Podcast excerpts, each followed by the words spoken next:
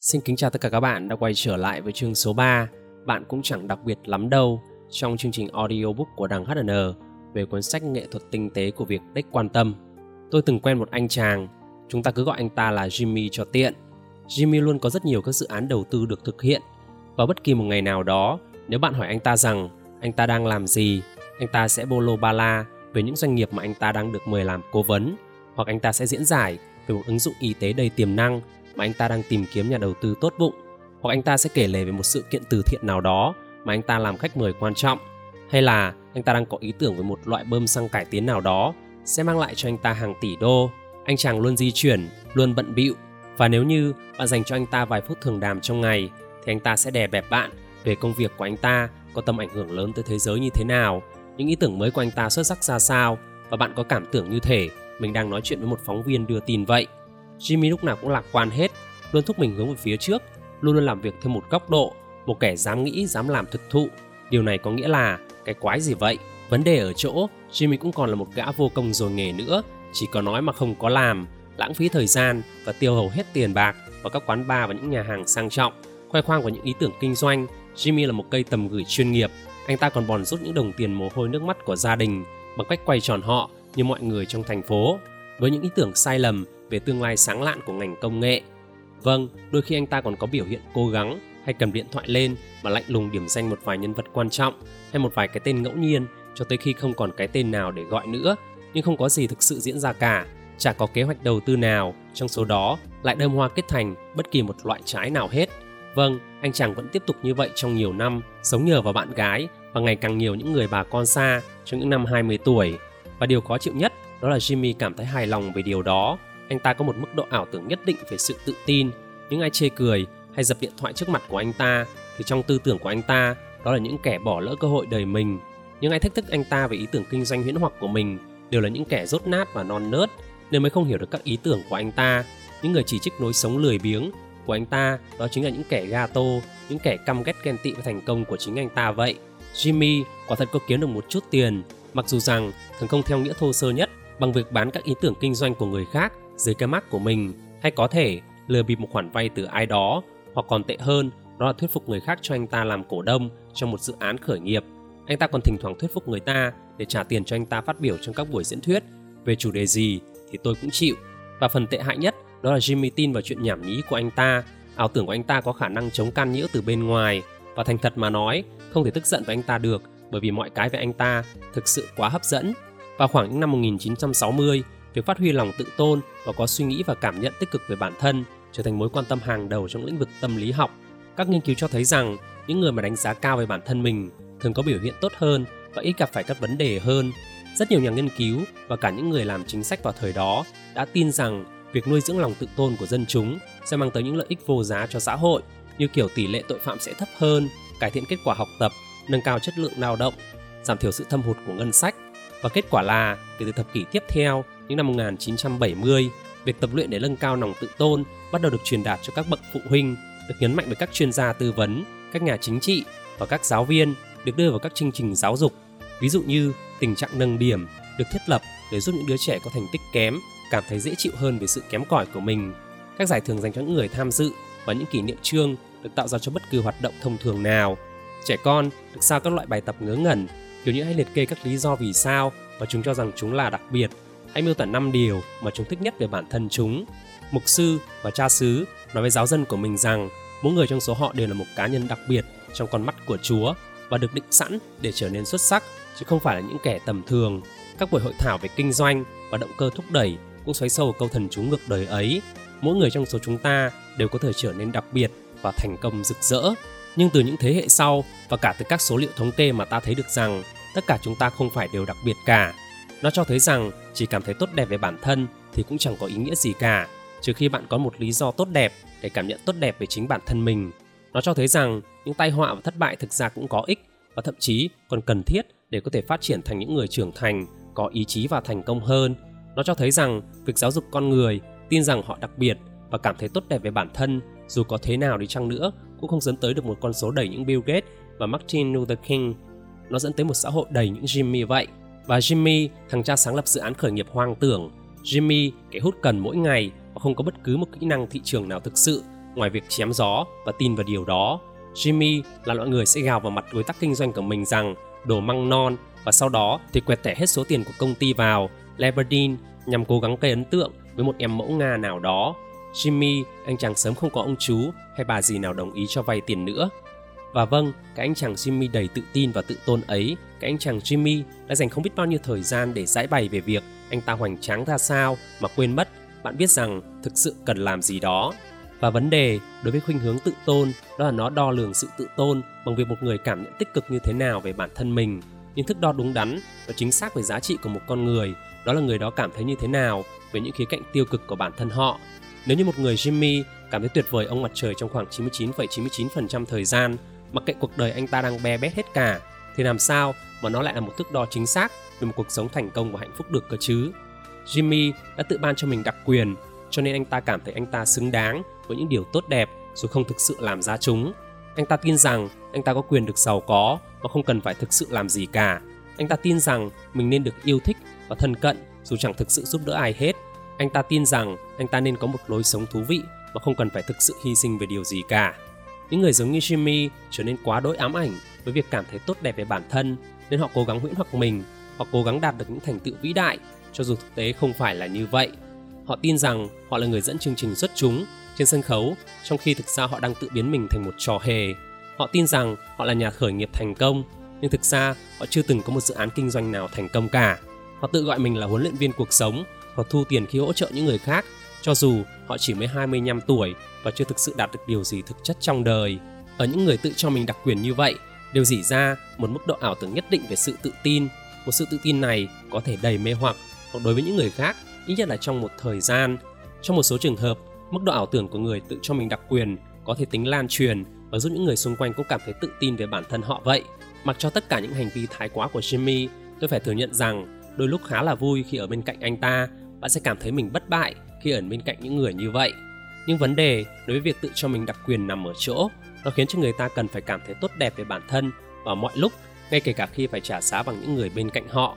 Và bởi vì những người tự cho mình đặc quyền luôn cần phải cảm thấy tốt đẹp về bản thân và thành ra họ dành hầu hết thời gian của mình vào việc nghĩ về bản thân và rốt cuộc nó muốn rất nhiều năng lượng và công sức để có thể thuyết phục bản thân bạn rằng đống phần của bạn thật thơm và đặc biệt khi bạn lại còn sống trong nhà vệ sinh nữa chứ. Một khi người ta đã phát triển lối suy nghĩ để luôn nhìn nhận những gì diễn ra xung quanh mình như là một sự tự phóng đại, rất khó để kéo họ ra khỏi đó. Bất kỳ một nỗ lực nào nhằm lý giải cho họ hiểu đều bị xem đơn giản, đó là một đối đe dọa đối với sự ưu việt của họ đến từ một người mà không thể chấp nhận sự thông minh, tài năng, đẹp đẽ hay thành công của họ. Và sự tự cho mình đặc quyền kết thúc theo một kiểu bong bóng tự yêu mình, bóp méo bất cứ thứ gì và mọi thứ theo cách mà củng cố cho nó. Những người tự cho mình đặc quyền nhìn nhận mọi sự kiện trong cuộc đời như một sự khẳng định hoặc như một sự đe dọa tới sự vĩ đại của bản thân họ. Nếu như có chuyện tốt xảy ra với họ thì đó là bởi vì sự tài ba của họ mà giành được. Nếu chuyện xấu xảy ra thì đó cũng là bởi vì có kẻ ganh tị và hãm hại họ mà thôi. Sự tự cho mình đặc quyền là không thể thẩm thấu. Những người tự cho mình đặc quyền thuyết phục bản thân họ tin vào bất cứ thứ gì, nuôi dưỡng cái cảm giác yêu việt của họ. Họ giữ cho bề mặt tinh thần vững vàng bằng mọi giá, dù cho đôi khi nó đòi hỏi về việc bạo hành thể xác hoặc tinh thần của những người xung quanh. Và sự tự cho mình đặc quyền đó là một chiến lược hoàn toàn sai lầm. Đó không phải là hạnh phúc. Thước đo thực sự của giá trị bản thân không phải là việc một người cảm thấy như thế nào về những trải nghiệm tích cực của mình, mà đó là về những trải nghiệm tiêu cực. Một người như Jimmy lẩn tránh những vấn đề của anh ta bằng cách tưởng tượng ra hình ảnh thành công của chính mình ở mọi góc độ. Và bởi vì anh ta không thể đối mặt với những vấn đề của chính mình, dù anh ta có cảm thấy bản thân mình tốt đẹp ra sao đi chăng nữa, thì anh ta vẫn là kẻ yếu ớt một người có lòng tự trọng cao là người có thể nhìn nhận một cách thẳng thắn và những phần tiêu cực trong tính cách của mình. Ừ thì đôi khi tôi thật thiếu trách nhiệm với tiền bạc. Hay có thể là vâng đôi khi tôi có phóng đại thành công của mình lên đôi chút và tôi phụ thuộc vào quá nhiều sự hỗ trợ của người khác vì đáng lý ra mình nên tự lập hơn và sau đó bắt tay vào cải thiện chúng. Nhưng còn những người tự cho mình đặc quyền bởi vì họ không có khả năng nhận biết các vấn đề của chính mình một cách cởi mở và thành thật, nên họ cũng không có khả năng cải thiện cuộc đời mình theo một cách bền vững và có ý nghĩa họ chỉ biết theo đuổi hết sự hưng phấn này đến sự hưng phấn khác và tích tụ ngày càng nhiều sự chối bỏ nhưng rồi, một lúc nào đó, thực tại cũng sẽ ập đến và các vấn đề ẩn giấu sẽ hiện ra rõ ràng, chỉ còn là câu hỏi cho khi nào và nó sẽ đau đớn nhường nào các bạn đang theo dõi audiobook của đằng HN trong chương 3 của cuốn sách Nghệ thuật tinh tế của việc đích quan tâm. Nếu bạn có bất kỳ góp ý gì cho đằng thì có thể liên hệ qua Facebook của mình nhé. facebook.com gạch chéo đằng HN3 và sau đây mình xin trở lại với cuốn sách Mọi việc trở nên tồi tệ. Tôi đang ngồi trong lớp học môn sinh vật lúc 9 giờ sáng, tay chống đầu khi tôi nhìn vào cái đồng hồ, mỗi một tích tắc đồng điệu với tiếng bài giảng đều như tụng kinh của ông thầy về nhiễm sắc thể với trả sự phân bảo có lông. Giống mọi đứa nhóc 13 tuổi chết dí trong cái lớp học ngột ngạt, sáng ánh đèn huỳnh quang khác, tôi cảm thấy chán ốm. Bỗng nhiên có tiếng gõ cửa, thầy hiệu phó thò đầu vào. Xin lỗi vì đã quấy giày. Mark, cho ra ngoài này với thầy một lát có được không? À, cho mang đồ của mình theo nhé. Quái lạ, tôi nghĩ thầm, bọn học trò đi gặp giáo viên thì đúng rồi, nhưng hiếm khi nào mà giáo viên đến tận nơi để gặp chúng nó. Tôi thu thập đồ đạc và ra khỏi phòng học. Hành lang thì trống trơn, hàng trăm cái ngăn tủ cá nhân kéo dài bất tận. Em dẫn thầy ra chỗ tủ cá nhân của em nhé. Tôi trả lời vâng ạ và bỏ dọc hành lang, quần jean túi hộp và đầu tóc bù xù, cái áo phông hình ban nhạc Pantera rộng thùng thình. Tôi và thầy bước tới chỗ ngăn tủ cá nhân của tôi. Thầy nói rằng làm ơn hãy mở nó ra và tôi làm theo như vậy. Thầy bước lên trước mặt tôi và thu thập cái áo khoác, túi thể thao và ba lô của tôi nữa. Mọi thứ ở trong ngăn tủ, ngoại trừ vài quyển sách và mấy cái bút chì. Và thầy bắt đầu bước đi. Hãy đi theo thầy. Thầy nói như vậy mà không thèm nhìn lại. Tôi bắt đầu cảm thấy lo lắng. Sau đó thì tôi theo thầy vào văn phòng, nơi thầy bảo tôi ngồi xuống. Thầy đóng cửa và khóa lại. Thầy đi tới bên cửa sổ và buông rèm xuống. Lòng bàn tay tôi bắt đầu đổ mồ hôi và lúc đó tôi nhận ra rằng đó không phải là một buổi gọi lên văn phòng bình thường rồi. Thầy hiệu phó ngồi xuống, lặng lặng xem xét đồ đạc của tôi, kiểm tra kỹ các ngăn túi, kéo mở khóa, rũ tung đống quần áo thể dục của tôi và vứt chúng xuống nền nhà. Không thèm nhìn tôi, thầy hỏi rằng, em có biết thầy đang tìm cái gì không hả Mark? Tôi trả lời, dạ không. Thầy nói rằng thầy đang tìm ma túy và lời của thầy làm tôi phát hoảng. Ma túy ấy ạ? À? Tôi lắp bắp, loại nào cơ ạ? À? Sau đó thì thầy nhìn tôi nghiêm khắc. Thầy không biết, thế trò có loại nào? Thầy mở một trong những túi đựng tài liệu và kiểm tra những ngăn nhỏ dùng đựng bút. Mồ hôi của tôi lan ra theo tốc độ của loài nấm. Nó lan ra từ lòng bàn tay tôi đến cánh tay và giờ là cái cổ. Thái dương của tôi giật giật và khi máu dồn lên não và mặt tôi giống như mọi đứa nhóc 13 tuổi vừa bị buộc tội tàng trữ ma túy và mang chúng tới trường học. Tôi chỉ muốn bỏ chạy và trốn đi đâu đó. Em không hiểu thầy nói gì cả. Tôi chống chế và giọng tôi nghe có vẻ nhung mì hơn so với mong muốn. Tôi cảm thấy lúc này mình nên thể hiện sự tự tin trong giọng nói thì tốt hơn, hoặc cũng có thể là không. Có lẽ tôi nên tỏ ra sợ hãi. Thường thì người ta sẽ sợ hãi hay là tự tin khi nói dối. Bởi vì dù giọng nói của tôi có ra sao đi chăng nữa, tôi cũng muốn nó có hiệu quả ngược lại. Tuy nhiên, tôi thiếu mất yếu tố tự tin. Tôi không tự tin về giọng nói thiếu tự tin của tôi, khiến tôi càng thiếu tự tin hơn. Lại quay lại cái vòng lặp địa ngục khốn nạn. Để thầy xem, thầy nhẹ nhàng nói với tôi như vậy và chuyển sự chú ý sang cái ba lô của tôi. Nó dường như có tới hàng trăm cái ngăn vậy. Mỗi một ngăn đều chứa những ước nguyện ngớ ngẩn của tuổi xì tin, bút màu, mấy lá thư cũ dích được truyền tay trong lớp học, những chiếc CD đầu tiên của thập niên 90 bị vỡ vỏ, bút dấu dòng, một vài quyển vở vẽ cũ với nhiều trang bị xé ra, bụi bẩn và vải xô, hàng đống thứ rác rưởi chất đầy trong suốt thời cấp 2 điên rồ. Mồ hôi của tôi luôn tuôn ra với tốc độ ánh sáng, bởi vì thời gian nó tự kéo dài và nở ra theo chiều chỉ có vài giây kể từ lúc 9 giờ sáng. Chiếc đồng hồ sinh học tính theo đơn vị giây giờ đây như thể đi vào thời kỳ đồ đá và tôi đang lớn lên và chết đi trong từng phút. Chỉ có tôi và thầy hiệu phó và cái ba lô không đáy của mình. Thầy hiệu phó đã hoàn tất việc lục loại ba lô của tôi và chẳng tìm thấy được gì cả. Thầy có vẻ bối rối hơn. Thầy dốc ngược ba lô còn lại và làm cho tất cả đồ của tôi rơi xuống nền nhà. Và lúc này tôi thấy thầy cũng đổ mồ hôi giống như tôi vậy. Ngoại trừ thay vì cho sự hoảng loạn, đó là cơn giận dữ của thầy. Thầy cố gắng nói thật bình thường, hôm nay không có ma túy à? Và tôi đã nói rằng, không ạ, à, thầy trải đống đồ của tôi ra tách rời từng thứ và chất chúng thành từng đống nhỏ bên cạnh đồ tập thể dục của tôi. Cái áo khoác và ba lô của tôi giờ trống trơn và chết lặng trên đùi của thầy. Thầy thở dài và nhìn chăm chăm vào tường, giống như mọi thằng nhóc 13 tuổi khác bị nhốt trong văn phòng, cùng với một người đàn ông đang giận dữ và ném toàn bộ đồ đạc của nó xuống nền nhà và tôi chỉ muốn khóc. Sau đó thì thầy hiệu phó kiểm tra lại tất cả những thứ đồ đã được phân loại trên nền nhà cũng chẳng có gì trái phép hay là bất hợp pháp cả, không có chất kích thích và cũng chẳng có gì đi ngược lại với nội quy của trường học nữa. Thầy bắt đầu thở dài và rồi cũng ném luôn cả cái áo khoác và ba lô xuống sàn nhà. Thầy cúi xuống và chống hai khuỷu tay lên đầu gối. Cái mặt thầy ngang bằng với mặt tôi rằng Này Mark, thầy sẽ cho em cơ hội thành thật cuối cùng. Nếu em nói thật thì chuyện này sẽ nhẹ nhàng với em hơn rất nhiều. Nhưng nếu mà em nói dối thì mọi sự sẽ tệ lắm đấy. Như thể được gợi ý, tôi nút khan. Thầy hiệu phó bắt đầu yêu cầu. Nào, hãy nói thật cho thầy biết. Hôm nay cháu có mang ma túy đến trường hay không hả? Cố kìm nước mắt tiếng thét nơi cổ họng Tôi nhìn thẳng vào mặt người đang hành hạ tôi bằng giọng nài xin và chỉ mong sao được thoát khỏi cơn ác mộng tuổi thiếu niên ấy. Tôi trả lời, không ạ, à, em không có ma túy nào hết cả, em không hiểu thầy đang nói cái gì cả. Được rồi, thầy hiệu phó nói vậy và cho thấy sự nhượng bộ. Tôi nghĩ là em có thể thu thập đồ đạc của mình và đi được rồi. Thầy nhìn lần cuối vào cái ba lô đang xẹp lép nằm trên sàn nhà của tôi, nằm đó như một lời hứa bị phá vỡ trên nền nhà trong văn phòng của thầy vậy. Thầy tự nhiên đặt một chân lên cái ba lô, dẫm nhẹ và một nỗ lực cuối cùng.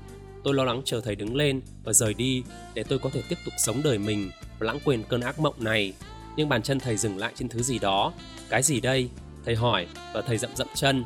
Tôi nói rằng cái gì là cái gì ạ? À? Vẫn còn thứ gì đó ở đây. Thầy bắt đầu nhặt cái ba lô lên và bắt đầu sờ nắn xung quanh ở phần đáy.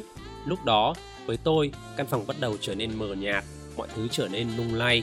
Khi mà tôi còn nhỏ, tôi là một đứa thông minh, tôi thân thiện với chúng bạn, nhưng tôi cũng là một thằng đần. Tôi miêu tả điều này theo một cách dễ chịu nhất có thể. Tôi là một thằng nhóc nổi loạn, đần độn và dối trá, cau có và đầy oán giận. Khi tôi mới 12 tuổi, tôi phá hoại hệ thống an ninh của nhà mình với cái nam châm tủ lạnh để có thể chuồn ra khỏi nhà vào giữa đêm mà không bị ai phát hiện. Bạn tôi và tôi sẽ cài cái xe ô tô của mẹ nó về số mo và đẩy nó ra ngoài đường để chúng tôi có thể lái xe lanh quanh và không bị mẹ nó bắt quả tang. Tôi sẽ viết bài luận về việc nạo phá thai bởi vì tôi biết rằng giáo viên môn tiếng Anh của mình là một con chiên ngoan đạo. Một thằng bạn khác và tôi cũng từng ăn trộm thuốc lá của mẹ nó và bán lại cho bọn bạn ở phía sau trường học và tôi cũng cắt ra một ngăn ở đáy ba lô để có thể giấu đống cỏ của tôi. Đó chính là cái ngăn kín mà thầy hiệu phó tìm được. Sau khi dẫm chân lên đống cần sa của tôi đã giấu đi, tôi đã nói dối và như đã hứa, thầy hiệu phó không thể để cho chuyện này trôi qua được. Và vài giờ sau đó, như bất kỳ một đứa nhóc 13 tuổi nào khác, bị còng tay trên băng ghế sau của xe cảnh sát, tôi nghĩ rằng đời mình thế là hết. Và theo nghĩa nào đó, tôi đã đúng, bố mẹ cấm túc tôi ở nhà, tôi không được đi chơi với bạn bè gì hết. Tôi bị đuổi học và tôi phải tự học ở nhà cho đến hết năm đó. Mẹ tôi bắt tôi cắt tóc và ném hết mấy cái áo phông vào sọt rác. Còn bố tôi thì lôi tôi tới văn phòng của ông vào các buổi sáng và bắt tôi sắp xếp giấy tờ cho ông suốt cả thời gian ấy. Khi thời gian tự học kết thúc, tôi bị đưa vào học một ngôi trường đạo tư thục nhỏ, nơi mà tôi không tài nào hòa hợp được. Và khi mà cuối cùng rồi tôi cũng xóa sạch được vết nhơ của mình, chấp nhận các nhiệm vụ và học được giá trị tốt đẹp của trách nhiệm làm thư ký thì bố mẹ tôi ly dị. Tôi kể cho bạn nghe tất cả những điều này chỉ để chỉ ra rằng cuộc sống của tôi khi còn là một vị thành niên thật tệ hại. Tôi mất hết toàn bộ bạn bè, cộng đồng, những quyền hợp pháp và cả gia đình mình trong chỉ vòng 9 tháng. Chuyên gia tư vấn tâm lý của tôi trong những năm tôi 20 tuổi sau này gọi đó là một ca chấn thương thật chết và tôi đã dành cả hơn 10 năm trời để cố gắng thao gỡ nó và trở nên ít ám ảnh về bản thân mình hơn, bất châm chọc bản thân mình hơn. Vấn đề đối với cuộc sống gia đình tôi khi đó không hẳn là hoàn toàn những điều tệ hại được nói và làm. Thay vì vậy, nó liên quan tới những điều tệ hại, đáng lý ra nhưng được nói và làm mà lại không được thực hiện. Gia đình tôi đã ngăn chặn chúng theo kiểu mà Warren Buffett đã làm ra tiền hay giống như General Jameson làm tình vậy. Chúng tôi là những nhà vô địch về việc ấy. Ngôi nhà có thể đã bốc cháy nhưng chúng tôi vẫn cứ khăng khăng. Ôi không, mọi thứ vẫn ổn cả. Có thể, ở đây là hơi ấm một tí thôi, nhưng mà thực ra mọi thứ vẫn ổn. Và khi cha mẹ tôi ly dị, không hề có chuyện bát rơi đĩa vỡ, không đóng sầm cửa lại, không có chửi bới thét gào về việc ai ngủ với ai hết. Khi mà họ thông báo với anh trai và tôi rằng đó không phải là lỗi của chúng tôi, gia đình tôi đã có một buổi hỏi đáp với nhau. Vâng, và bạn chẳng nghe sai đâu về những việc cần phải chuẩn bị cho sự sắp xếp một cuộc sống mới, không có một giọt nước mắt nào rơi hết, không có một lời qua tiếng lại. Và điểm gần nhất mà anh em tôi tiếp cận được tới sự giải bày của ba mẹ tôi là câu nói chẳng có ai lừa dối ai cả. Ồ, cũng tốt thôi, có thể trong phòng hơi chút nóng thật, nhưng mọi thứ đều ổn cả. Cha mẹ tôi đều là những người tốt, tôi không hề oán trách họ vì điều đó.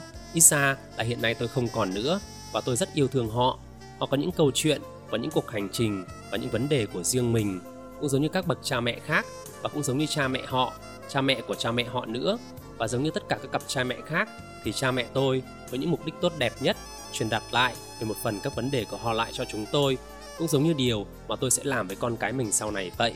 Và khi mà những nỗi đau như vậy ập đến trong cuộc đời chúng ta thì chúng ta bắt đầu cảm thấy một cách vô thức rằng chúng ta không có khả năng để giải quyết chúng. Và sự thừa nhận về sự bất lực trong việc giải quyết các vấn đề thì chúng ta cảm thấy đau khổ và vô dụng. Nhưng bên cạnh đó nó cũng gây ra cả những việc khác nữa.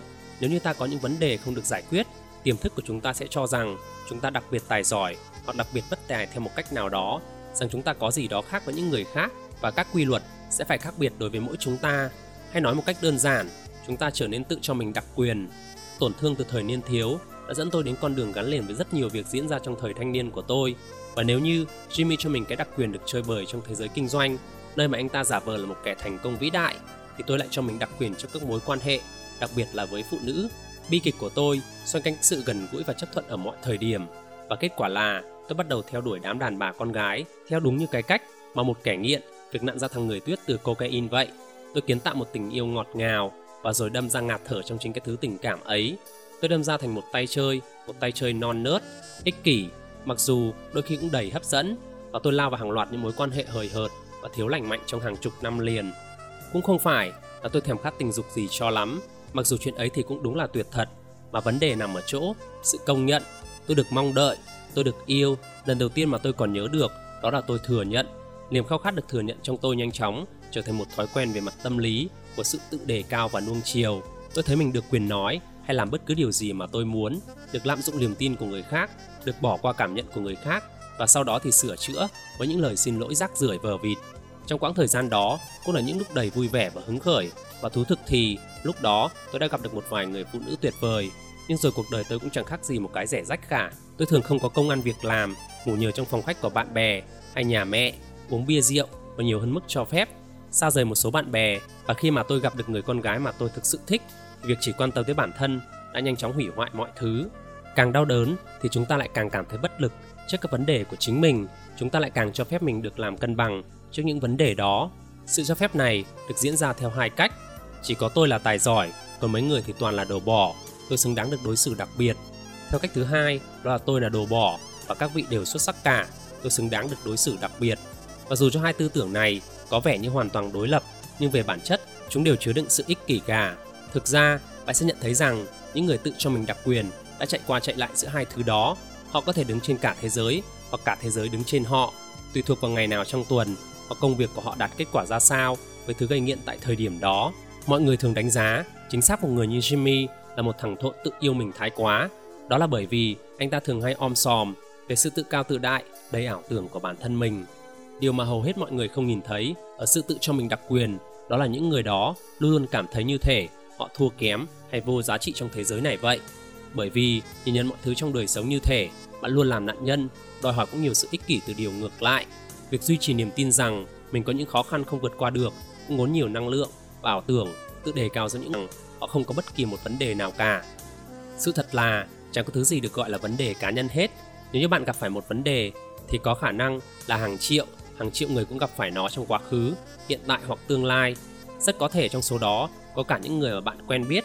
Điều này không giảm thiểu vấn đề hay có nghĩa là nó không gây đau đớn, nó không có nghĩa là bạn không phải là nạn nhân hợp pháp trong một vài hoàn cảnh và điều đó chỉ có nghĩa là bạn cũng chẳng có gì là đặc biệt cho lắm. Thường thì chính là sự nhận thức rằng bạn và các vấn đề của bạn thực ra không hề có đặc quyền trong sự ác liệt hay đau đớn của chúng chính là bước đầu tiên và quan trọng nhất trong việc giải quyết những vấn đề như vậy. Nhưng vì một vài lý do, có vẻ như ngày càng nhiều người, đặc biệt là các bạn trẻ, quên mất điều đó. Nhiều giáo sư và các nhà giáo dục đã ghi nhận sự thiếu linh hoạt về mặt cảm xúc và sự đòi hỏi ích kỷ vượt trội những người trẻ tuổi ngày nay. Không có gì xa lạ khi sách vở bị loại bỏ khỏi chương trình giảng dạy của một lớp học không vì lý do gì khác, ngoài việc chúng khiến một ai đó cảm thấy khó chịu. Các nhà diễn giả và các giáo sư bị lao ó hoặc bị cấm cửa trên giảng đường với những việc đơn giản như một ý kiến cho rằng có một trang phục Halloween nào đó không thực sự phản cảm đến như vậy. Các chuyên gia tư vấn tâm lý tại trường học cho biết tỷ lệ sinh viên có dấu hiệu căng thẳng thần kinh tăng cao chưa từng thấy vì những lý do cực kỳ bình thường như cãi nhau với bạn cùng phòng hay nhận điểm số thấp ở trên lớp. Và thật kỳ lạ khi ở một kỷ nguyên mà chúng ta có thể kết nối với nhau hơn bao giờ hết thì sự tự cho mình đặc quyền có vẻ là liều thuốc hưng phấn ở mọi thời điểm. Có điều gì đó về nền công nghệ hiện đại đã cho phép sự bất an của chúng ta quay cuồng hơn bao giờ hết. Chúng ta càng được tự do thể hiện mình bao nhiêu, chúng ta càng muốn thoát khỏi việc phải đối mặt với những ai bất đồng chính kiến hay làm ta bực bội bấy nhiêu. Chúng ta càng dễ bực bội hơn vì sự tồn tại của những quan điểm đó. Cuộc sống của chúng ta càng trở nên dễ chịu và hanh thông hơn, chúng ta càng cảm thấy cái đặc ân được hưởng thụ những điều tốt đẹp hơn. Lợi ích của internet và trang mạng xã hội không cần phải bàn cãi, đó là vô cùng to lớn. Nhưng có lẽ những công nghệ này cũng có cả những tác dụng phụ mang tính xã hội không mong muốn nữa. Có thể những công nghệ này đã giải phóng và giáo dục chúng ta bằng cách cho phép cảm giác về đặc ân con người lớn mạnh hơn bao giờ hết. Các bạn đã theo dõi chương trình audiobook của đằng HN. Cảm ơn các bạn rất nhiều. Sự chuyên chế của chủ nghĩa ngoại lệ. Tất cả chúng ta, trong hầu hết mọi khía cạnh, nhìn chung đều chỉ là những kẻ tầm thường. Hầu như tất cả chúng ta đều chỉ ở mức trung bình trong hầu hết những việc mình làm. Cho dù bạn có xuất sắc ở một lĩnh vực nào đó, thì bạn vẫn chỉ tạm tạm hay ở dưới cả những mức tạm tạm ở những lĩnh vực khác. Đấy là tính tự nhiên của cuộc sống và để trở nên thật sự vĩ đại ở một khía cạnh nào đó, thì bạn buộc phải dành ra hàng tấn phân thời gian và năng lượng cho nó bởi vì tất cả chúng ta đều chịu sự hạn chế về mặt thời gian và năng lượng chỉ có một số rất ít trong chúng ta mới thực sự xuất chúng hơn trong một lĩnh vực nào đó, chứ đừng nói là tất cả mọi thứ. Vì vậy, chúng ta có thể nói rằng không có một khả năng một cá nhân sẽ thể hiện xuất sắc trong mọi lĩnh vực của cuộc sống hay là trong nhiều lĩnh vực trong cuộc đời của họ. Những doanh nhân đại tài thường dở tệ trong việc xoay sở với cuộc sống cá nhân của họ. Các vận động viên đỉnh cao thường nông cạn và ngu ngốc như một cục đá được mổ não vậy. Rất nhiều ngôi sao nổi tiếng có thể cũng mơ hồ về cuộc đời mình. Chẳng khác gì những người hâm mộ luôn theo đít của họ ở khắp mọi nơi. Tất cả chúng ta trong hầu hết mọi khía cạnh. Nhìn chung, đều chỉ là những kẻ tầm thường, nhưng đó lại là sự cực đoan, thu hút sự chú ý của toàn xã hội. Chúng ta theo một cách nào đó, nhận thức được điều này, nhưng ta hiếm khi nghĩ hay nói về điều đó. Và hiển nhiên, chẳng bao giờ thảo luận xem tại sao điều này lại là một vấn đề. Việc tiếp cận internet, google và facebook, youtube hay sở hữu một chiếc tv mới hơn 500 kênh thật là tuyệt cú mèo, nhưng khả năng chú ý của chúng ta thì có hạn. Ta chẳng thể nào mà xử lý những con sóng thủy triều thông tin cứ luôn lao vào ta. Do đó thứ duy nhất có thể thu hút sự chú ý của chúng ta là những mẩu thông tin cực kỳ đặc biệt chiếm phân vị 99,99 mọi ngày mỗi ngày chúng ta bị nhấn chìm trong những điều thực sự phi thường những thứ tốt nhất trong những điều tốt nhất những điều dở nhất trong những thứ dở nhất kỳ tích khoa học vĩ đại nhất những câu chuyện cười hài hước nhất những tin tức đáng quan ngại nhất những sự đe dọa đáng sợ nhất liên ti tu bất tận. Cuộc sống ngày nay của chúng ta được lấp đầy với những thông tin từ những thái cực của đường cong chung kinh nghiệm của loài người bởi vì trong ngành kinh doanh truyền thông thì những thứ ấy mới thu hút sự chú ý và sự chú ý mới mang tới tiền bạc. Đó mới là vấn đề và phần lớn những thứ khác trong cuộc đời đều nằm ở tẻ ngắt ở những phần chung chung. Phần lớn mọi thứ trong đời sống đều không đặc biệt và thực ra là chúng khá tầm thường. Cơn lũ thông tin cực đoan này đã tạo điều kiện cho chúng ta tin rằng sự khác thường mới chính là sự bình thường mới. Và bởi vì tất cả chúng ta đều khá tầm thường trong hầu hết mọi thời điểm, sự tràn ngập những thông tin bất thường khiến ta cảm thấy khá là bất an và tuyệt vọng. Bởi vì rõ ràng là chúng ta không đủ tốt đẹp theo một nghĩa nào đó. Vì thế mà ta càng cần phải cân bằng tâm lý, thông qua việc tự cho mình đặc quyền và thói nghiện, chúng ta đối phó theo cách duy nhất mà ta biết, thông qua sự tự đề cao mình hay thông qua việc đề cao những người khác. Một vài người trong số chúng ta làm điều này bằng cách tưởng tượng ra kế hoạch làm giàu thần tốc. Những người khác thì xoay sở bằng cách đi đến đầu kia của thế giới để cứu giúp những em bé đói ăn ở châu phi. Những người khác nữa thì cố gắng trở thành học sinh xuất sắc và chiến thắng mọi giải thưởng. Những kẻ khác thì thông qua việc xả súng vào trường học, còn có những người thì lại cứ cố làm chuyện ấy với bất cứ thứ gì có thể nói và thở được. Điều này trói buộc ta vào nền văn hóa tự cho mình đặc quyền đang ngày một lớn mạnh mà tôi đã nhắc đến ở trên.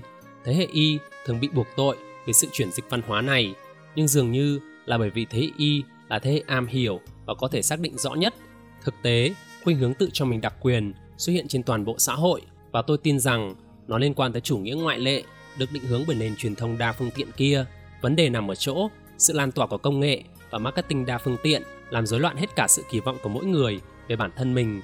Sự ngập lụt về sự ngoại lệ khiến con người ta cảm thấy tồi tệ hơn về cả bản thân họ, khiến họ thấy rằng họ cần phải nghiêm khắc hơn, quyết liệt hơn, tự tôn hơn, được ghi nhận hoặc trở lên quan trọng. Khi tôi còn là một thanh niên cứng, cảm giác bất an trong tôi xoay quanh sự gần gũi xác thịt bị làm trầm trọng thêm lên bởi lời dẫn dắt lố bịch về sự nam tính được lưu hành trong nền văn hóa đại chúng, và những chuyện kể tương tự vẫn còn được lưu truyền để một anh chàng hay ho, bạn cần phải tiệc tùng như một thằng cha siêu sao nhạc rock. Để được tôn trọng, thì bạn cần phải được đám đàn bà con gái hâm mộ, tình dục, đó là thứ giá trị nhất mà một thằng đàn ông có thể đạt được, và nó đáng để hy sinh mọi thứ, kể cả nhân cách của bạn nữa, để có được nó. Luồng chuyển động bất tận của những cơn sốt ảo trong cộng đồng mạng để bẹp những cảm xúc sẵn có của chúng ta với cảm giác thiếu an toàn bằng cách phơi bày bản thân trước những chuẩn mực phi thực tế mà ta không thể sống theo. Chúng ta không chỉ cảm thấy khuất phục trước những vấn đề không thể giải quyết, mà ta còn cảm thấy mình như là kẻ bất bại bởi một động tác tìm kiếm đơn giản trên google thôi, cũng cho ta thấy hàng ngàn người không gặp phải những vấn đề y như vậy. Công nghệ đã giúp giải quyết những vấn đề của nền kinh tế cũ bằng cách mang lại cho ta những vấn đề mới về tâm thần. Internet không chỉ là một nguồn mở về thông tin, nó còn một nguồn mở về sự bất an, nghi ngờ bản thân và cảm giác tủi hổ. Nhưng nếu tôi không trở nên đặc biệt hay ngoại lệ thì có ý nghĩa gì đâu cơ chứ? Việc tin rằng tất cả chúng ta đều được định sẵn để làm một điều gì đó thật đặc biệt đã trở thành một phần được chấp nhận trong nền văn hóa của chúng ta. Những người nổi tiếng nói vậy các ông trùm doanh nghiệp nói vậy các chính trị gia cũng nói như vậy ngay cả oprah cũng nói như vậy. Mỗi và mọi người trong số chúng ta đều có thể trở nên đặc biệt và chúng ta xứng đáng với sự vĩ đại. Nhưng sự thật, câu nói này vốn dĩ đã mâu thuẫn và xét cho cùng, nếu mọi người đều đặc biệt thì theo định nghĩa không có ai có thể được xem là đặc biệt hết cả, đều bị xem nhẹ bởi tất cả mọi người và thay vì đặt ra nghi vấn về việc ta xứng hay không xứng với cái gì thì chúng ta ngấu nghiến cái thông điệp ấy và đòi hỏi nhiều hơn nữa. Và việc trở nên trung bình bắt đầu trở thành một sự chuẩn mực mới của sự thất bại. Điều tồi tệ hơn cả đó là bạn có thể trở thành nằm ở mức trung bình của đội ngũ, nằm ở lưng chừng của đường phân phối chuẩn và khi tiêu chuẩn của một nền văn hóa đó là trở nên khác biệt thì việc nằm ở thái cực thấp nhất của đường cong chuông còn tốt hơn nhiều so với việc nằm ở giữa bởi vì ít nhất bạn vẫn đặc biệt và xứng đáng nhận được sự chú ý hơn. Nhiều người lựa chọn chiến lược này đó chứng minh với mọi người rằng họ là kẻ bất hạnh nhất hay bị đàn áp nhất hoặc bị trù dập nhiều nhất và rất nhiều người sẽ phải chấp nhận mình chỉ là người phàm bởi vì họ tin rằng nếu như chấp nhận điều đó thì họ sẽ không bao giờ đạt được thứ gì cả, không bao giờ tiến bộ và rằng cuộc đời họ sẽ chẳng có nghĩa lý gì hết. Và kiểu suy nghĩ này thật là nguy hiểm. Một khi bạn chấp nhận tiền đề của một cuộc đời chỉ đáng giá nếu như nó thật sự đáng kể và tuyệt vời thì về cơ bản bạn đã chấp nhận thực tế rằng hầu hết mọi người trong đó có bạn đều tệ hại và vô dụng.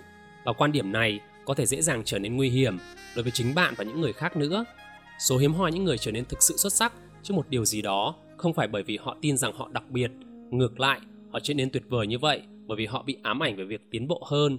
Và sự ám ảnh ấy xuất phát từ một lòng tin không sai vào đâu được. Đó là bọn họ. Thực ra chẳng vĩ đại một chút nào cả.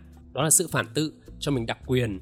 Những người xuất sắc ở một lĩnh vực nào đó trở nên xuất sắc bởi vì họ hiểu rằng họ chưa thật sự tuyệt lắm đâu rằng họ cũng là loại bình thường thôi, họ chỉ là mức trung bình, và rằng họ còn có thể tiến bộ hơn nhiều nữa. Và toàn bộ cái sự, mọi con người đều có thể trở nên đặc biệt và đạt được thành tựu vĩ đại. Về cơ bản, chỉ là việc bạn thẩm du tinh thần mà thôi. Đó là một thông điệp ngon lành, khi tiêu hóa. Nhưng trên thực tế thì không có thứ gì thiếu dinh dưỡng, lại khiến bạn béo ú và phì nộn hơn thế. Nói cho hoa lá cành thì đó là chiếc Big Mac dành cho trái tim và trí não của bạn. Tấm vé để đến với sự khỏe mạnh về mặt tinh thần cũng giống như đối mặt với một thân thể khỏe mạnh, đến từ việc ăn món rau cải của bạn, đó là chấp nhận sự thật nhạt nhẽo và thế tục của cuộc sống. Những sự thật kiểu như hành động của bạn thực ra không có ý nghĩa nhiều đến thế trong toàn thể mọi việc và toàn bộ cuộc đời bạn sẽ cực nhàm chán và không đáng nhớ. Như thế cũng chẳng sao hết. Món rau này sẽ khó ăn lúc ban đầu và rất tệ là đằng khác. Và sẽ tránh né việc chấp nhận nó. Nhưng một khi bạn đã tiêu hóa được, cơ thể bạn sẽ bắt đầu cảm thấy có hiệu quả và có sức sống hơn. Rốt cục thì áp lực liên miên sẽ phải trở nên xuất sắc trở nên người tiếp bước vĩ đại sẽ được chút khỏi lưng bạn. Sự căng thẳng và lo lắng của việc luôn cảm thấy không thích đáng và nhu cầu không ngừng nghỉ được chứng tỏ bản thân của bạn sẽ tiêu tan. Và sự nhận biết và chấp nhận sự tồn tại tầm thường của bạn sẽ thực sự cho phép bạn đạt tới những điều mà bạn ao ước đạt được, mà không phải chịu những phán xét hay những kỳ vọng cao ngất. Bạn sẽ ngày càng trân trọng những trải nghiệm căn bản của cuộc sống, niềm vui thức trước tình bạn giản dị, của việc tạo nên một thứ gì đó, giúp đỡ một ai đó, đọc một quyển sách hay hay vui cười với người mà bạn quan tâm nghe thì có vẻ nhàm chán. Nhưng đó là bởi vì những điều này thật tầm thường. Nhưng có lẽ chúng ta tầm thường vì một lý do, bởi vì chúng thực sự có ý nghĩa. Cảm ơn tất cả các bạn đã nghe audiobook của Đăng HN và chúng ta sẽ cùng gặp lại nhau trong chương số 4 Giá trị của sự chịu đựng.